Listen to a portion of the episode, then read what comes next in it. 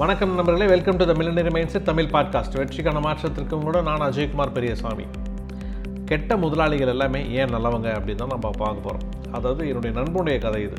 ராஜேஷ் அப்படின்னு சொல்லப்படக்கூடிய என்னுடைய நண்பனோட வாழ்க்கையில் அவன் கண்ணு வந்து மூன்று முதலாளிகளை பற்றி தான் இன்றைக்கி நம்ம பார்க்க போகிறோம் அவனை பொறுத்த வரைக்கும் அந்த மூணு முதலாளிகளுமே ரொம்ப மோசமான முதலாளிங்க அப்படின்னு சொல்லி சொல்லிகிட்டே இருப்பான். அந்த மூணு பேர் யாருன்னு தான் இன்றைக்கி நம்ம பார்க்க போகிறோம் முதலாவது அவன் படித்து முடிச்சுட்டு ஒரு இடத்துல வேலைக்கு போகிறான் நான் வேலைக்கு போகிற இடத்துல ஒரு லேடி ஒருத்தவங்க தான் முதலாளியாக வராங்க.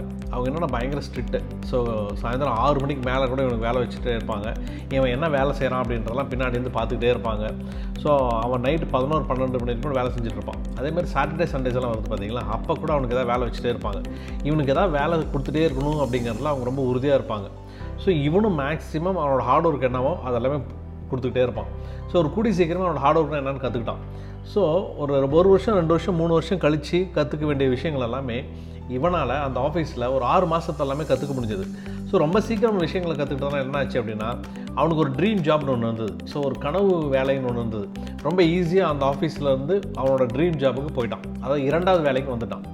ஸோ இரண்டாவதாக வந்த வேலையில் என்ன அப்படின்னா ஒரு ஒரு ஒரு மேனேஜர் ஒருத்தர் இருக்கிறார். அவர் வந்து ஒரு ஆண் மேனேஜர் அவர் என்ன பண்ணுறாருன்னா இவன் எல்லாம் தப்பு பண்ணிட்டாமல் பயங்கரமாக கத்துவான். கத்துவார் பயங்கரமாக கத்துவார்.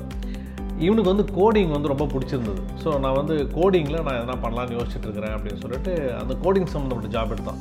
ஆனால் அவரோட பயங்கரமாக திட்டிகிட்டே இருப்பார்.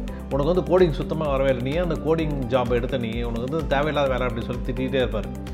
ஆனால் இவன் என்ன அப்படின்னா நான் அவனோட ஃப்ரெண்ட்ஸ் எல்லாம் நிறைய பேர் அந்த கோடிங் எடுத்ததுனால இவனும் அந்த கோடிங் சம்மந்தப்பட்ட ஜாப் நல்லாயிருக்கும் அப்படின்னு சொல்லிட்டு சாஃப்ட்வேரில் அதை வந்து எடுத்தான். ஆனால் அவனுக்கு சுத்தமாக அதில் வந்து ஸ்ட்ராங்கே கிடையாது. ஆனால் அதை போய் எடுத்தான். அவரோட பயங்கரமாக திட்டிகிட்டே இருப்பார். நீ தேவையில்லாமல் வந்து ரொம்ப ஸ்ட்ராங்காக இல்லாத ஒரு ஏரியாவில் நீ ஏன் எடுத்த? முதல்ல நீ எதில் ஸ்ட்ராங்காக இருக்கோ நீ எதில் பலமாக இருக்கோ அதில் நீ கான்சன்ட்ரேட் பண்ணணும். நீ எடுத்துருக்கவே கூடாது அப்படின்னு சொல்லி இவனை பயங்கரமாக ஸ்ட்ரிக்டாக இருப்பார் கத்திக்கிட்டே இருப்பார். ஸோ அப்போ என்ன பண்ணான் அப்படின்னா இவனோட பலம் என்ன அப்படின்னு தெரிஞ்சுக்கிறதுக்கு அந்த வேலை வந்து ஒரு வாய்ப்பாக இருந்தது. இமீடியட்டாக என்ன பண்ணான் அப்படின்னா அந்த வேலையிலேருந்து திரும்பி வேற ஒரு வேலைக்கு போயிடலாம். நம்மளுக்கு என்ன ஈஸியாக வருமோ நம்மளுக்கு என்ன நல்லா வருமோ அந்த வேலைக்கு போயிடலாம் அப்படின்னு சொல்லி முடிவு பண்ணி அந்த வேலைக்கு வந்து போயிட்டான். ஸோ மூணாவதாக என்னன்னு சொல்லி கேட்டிங்கன்னா ஒரு மேனேஜர்கிட்ட போகிறாங்க ஒரு ஓனர்கிட்ட போகிறாங்க ஆனால் அவர் என்ன பண்ணுவார்னா கத்துறது மட்டும் கிடையாது. ஸோ இவனை பயங்கரமாக எப்போ பார்த்தாலும் வந்து ஏதாவது குறை சொல்லிகிட்டே இருப்பார். இவனை பயங்கரமாக அவமானப்படுத்திக்கிட்டே இருப்பார். ஸோ இவனை மாதிரியே அவரும் ரொம்ப ஸ்ட்ரிக்டாக இருப்பார். தான் கொண்ட விஷயங்களும் ரொம்ப பிடிவாதமாக இருப்பார். தனக்கு என்ன வேணுமோ அதில் வந்து பிடிவாதமாக இருப்பார். அதனால் இவங்க ரெண்டு பேருக்கும் அடிக்கடி வந்து பார்த்தீங்கன்னா என்ன டிஸ்பியூட்ஸ் வந்துகிட்டே இருக்கும். அடிக்கடி வாதம் பண்ணிகிட்டே இருப்பாங்க ரெண்டு பேரும் ஒரு விஷயத்தை பற்றி ஸோ அந்த மாதிரி ஒரு ஆரோக்கியமான ஒரு வாதங்கள் நடந்துகிட்டு இருக்கும்போது என்னாச்சுன்னா இவனால் கொஞ்சம் செல்ஃபாக இவனால் நல்லா டெவலப் ஆக முடிஞ்சது.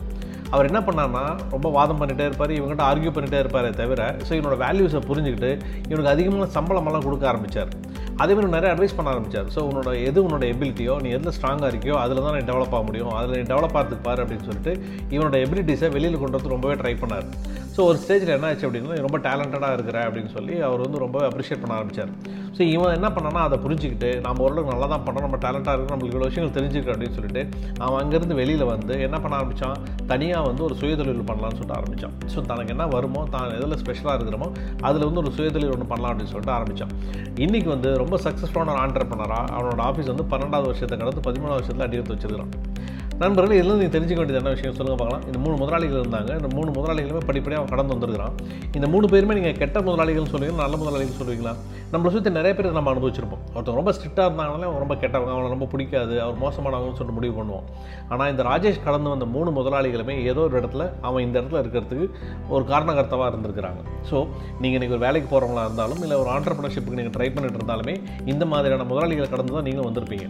அப்போ நீங்கள் இன்றைக்கி வாழ்க்கையில் திரும்பி யோசிச்சு பாருங்கள் இவங்கெல்லாம் உங்களுக்கு நல்ல முதலாளிகளா இல்லை கெட்ட முதலாளிகளா அப்படின்னு சொல்லிட்டு. ஸோ அப்போ வாழ்க்கையில் நம்மளுக்கு பாதத்தை சரியான பாடத்தை கட் கொடுக்குற எந்த விதமான முதலாளிகளாக இருந்தாலுமே அவங்க நல்ல முதலாளிகள் தான் கெட்ட முதலாளிகள் சொல்லிட்டு யாரும் கிடையவே கிடையாது.